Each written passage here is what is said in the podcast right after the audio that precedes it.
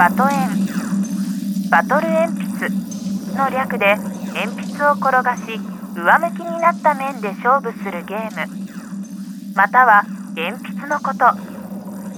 平成10年1998年。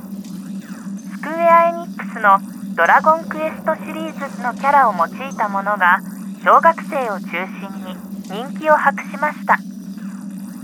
バトル鉛筆。名付けしいですね。いやいや、ごめんなさい、名付けしいです。わからないですよね。あの、佐賀と長崎の県境で育ったもんでね。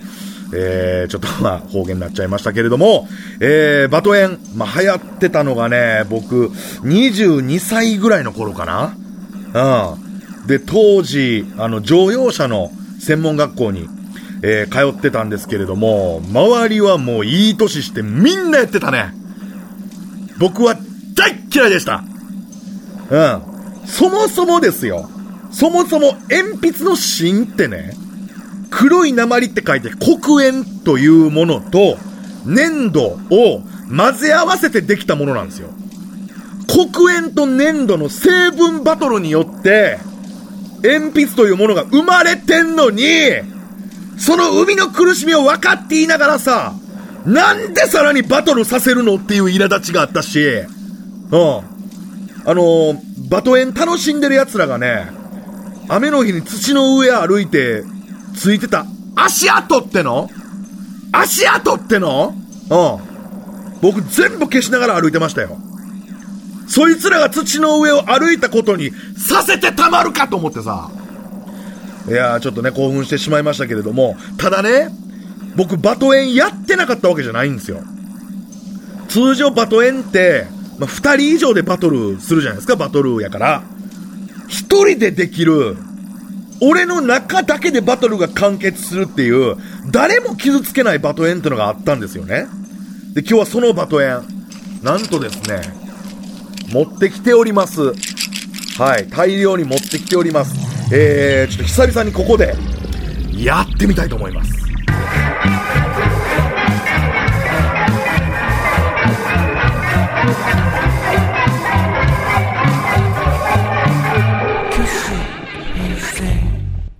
えー、この一人完結のバトエンの、まあ、名前がですね、カスタマー列伝と言いまして、えー、いわゆる客商売を描いたものになります。はい。で、これ発売はされてたけど、一般的にはそこまで知られてないと思う。うん。当時僕の家の近所にあった歯医者さんが作った、あの、いわばインディーズのバトエンなんですよね。朝尾歯科医院の朝尾マグワ委員長が、えー作ったものになります。えー基本的に6本の鉛筆でやります。はい。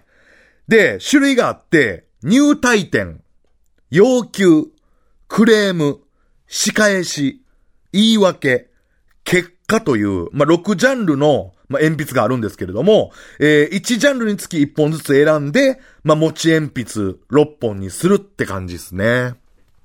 じゃあ今日持ってきてるものの中からこれちょっと選びますね。一本ずつ。えー、これと、これと、これと、これと、これと、これに、はい、したいと思います。選びました。はい、選びました。えー、ここからは実際にちょっとやっていきたいと思います。はい。えー、開店準備 OK! いらっしゃいませえー、これ絶対最初に。まあ、好きでいいんですけど、僕は言います。で、まず入退店というジャンルの鉛筆を振ります。じゃあ、振りますね。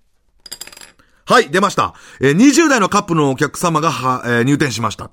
と出ました。いらっしゃいませで、次に、要求という鉛筆を振ります。これお客さんからの要求ってことになります。えー角のテーブル席座っていいっすか？と出ました。えー、カップルがそうやって言ってきてるってことですね。どうぞえー、これは自由でいいです。別に座らせたくないなら座らせなきゃいいし。っていう感じです。で、えー、次が、クレームの鉛筆を振ります。お客様からどんなクレームが来るのか。はい。はい、えー小籠包まだかいと出まして、えー、カップの二人が言ってるってことですね。小籠包を頼まれた事実はありましたか？ないですよね。ないですよね。じゃあ何も多することはないんですよ。うん、本当に。で、次なんですけれども、仕返しの鉛筆か、言い訳の鉛筆を選んで振るんですけれども、いわゆる自分が、そのお客様のクレームに対して間違ってないと自信があるんやったら、別に仕返しを振ったらいいんです。で、小籠包を頼まれた事実はなかったから、えー、仕返します、それは。仕返しますね。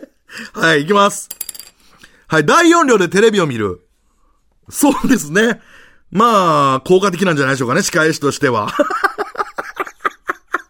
で、最後は、結果の鉛筆、結果どうなったのか。はい。はい、え店内の煙たさが地球外レベルのものになると。あー、これはなんかまあ、ちょっと、なんやろ、僕にとっても、カップルのお客様にとっても、地獄ですよね。なので、まあ、痛み分けで手打ちですかね、ワンターン目は。はい。ということで、二人、えっ、と、三人全員が煙たいんでね。はい。え、もう一周しましょう。はい。こっからの地続きのもう一周です。はい。え、さっきと同じように、え、入体点から振るんですが、この入体点の鉛筆ごと違うものにも変えれるんですよ。入体点のジャンルからまた別の鉛筆選ぶっていうのができるんですが、これを変えるとその代償をちょっと追わなきゃいけなくて、1ジャンル失っちゃいます。で、仮にそれで言ってみますね。入体点の、えー、やつを違うものに変えました。で、1ジャンルその代償で失うんで、どのジャンルを失うか自分で決めれるんですけど、えー、まあ、というか、自分一人しかいないですからね。はははえっと、じゃあ、仮に要求というジャンルを失ってみます。はい。じゃあ、新しい入体点の鉛筆を選んで、選んだので、これを振ります。いきます。はい。おゾンビの親子入店。いらっしゃいませ で、さっきの要求のジャンルは、普通やった要求のジャンルの鉛筆なんですけども、4級のジャンルは失わせたんで、失わせたんで、効果不効果ね。効果不効果ね。だから次はクレームの鉛筆になります。すぐクレームが来た。入店してきて、ゾンビの親からどんなクレームが来るのか、じゃあ、クレームのジャンルの鉛筆振りたいと思います。はい、え、クーラー寒いよバカ野郎。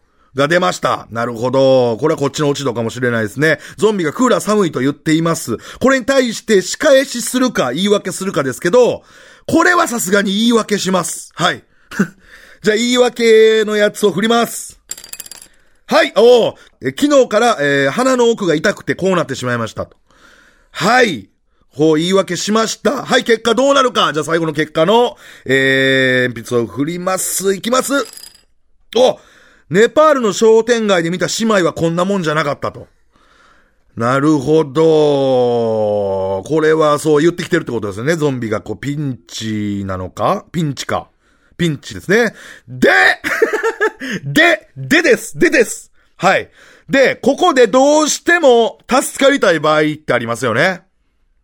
えー、ネパールの商店街で見た姉妹はこんなもんじゃなかったと言われてしまった俺にとってはピンチだと、えー、店員にとってピンチやけれども、どうしても助かりたい場合は、まあ、一般的なバトエにもこれあるんですが、アイテムキャップっていうのがありまして、キャップですね。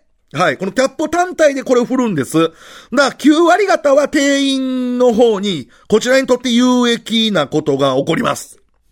はい。で、このキャップ使えるのは1回だけ。1回だけで捨てなきゃいけないです。はい。じゃあキャップ振ります。お助けくださいという思いで振ります。いきます。おー有益な資料がやっと見つかる。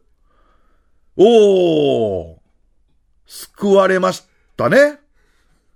間一髪で助かったんじゃないでしょうか。はい。ということで、次ラストのターンにしましょう。ラストのターンにしましょう。えー、じゃあ入体点の鉛筆を振りたいと思います。いきますはい。常連の岩木さん56歳が入店しました。いらっしゃいませで、常連さんがね、常連さんがちょっと強めにね、いつも来てくれてるからね。で、さっき さっき、さっき要求のえー、っと、さっき要求の鉛筆は失わせたんで、ないんで、次もクレームですか？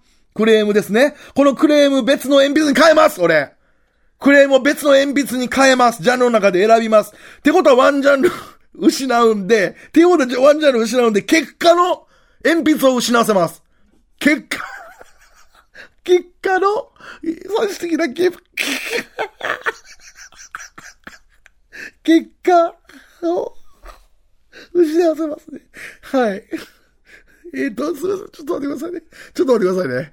え、ちょっと待って、ぐちゃぐちゃなんでいいな。結果の鉛筆を失わせるんで、で、クレームを別の鉛筆を選びます。じゃあ、ここから選びます。はい。これにします。クレームを別の鉛筆選びました。じゃあ、振りますよ。いきますよ。いきます。はい。え、創業年数の割には、悩み抜いてきた感じがしないよ。あー、えっと、岩木さんが言ってきたってことかな。これ、常連の人が言うかな創業年数の割には悩み抜いてきた感じがし しないよって言われたと。まあ、なるほど。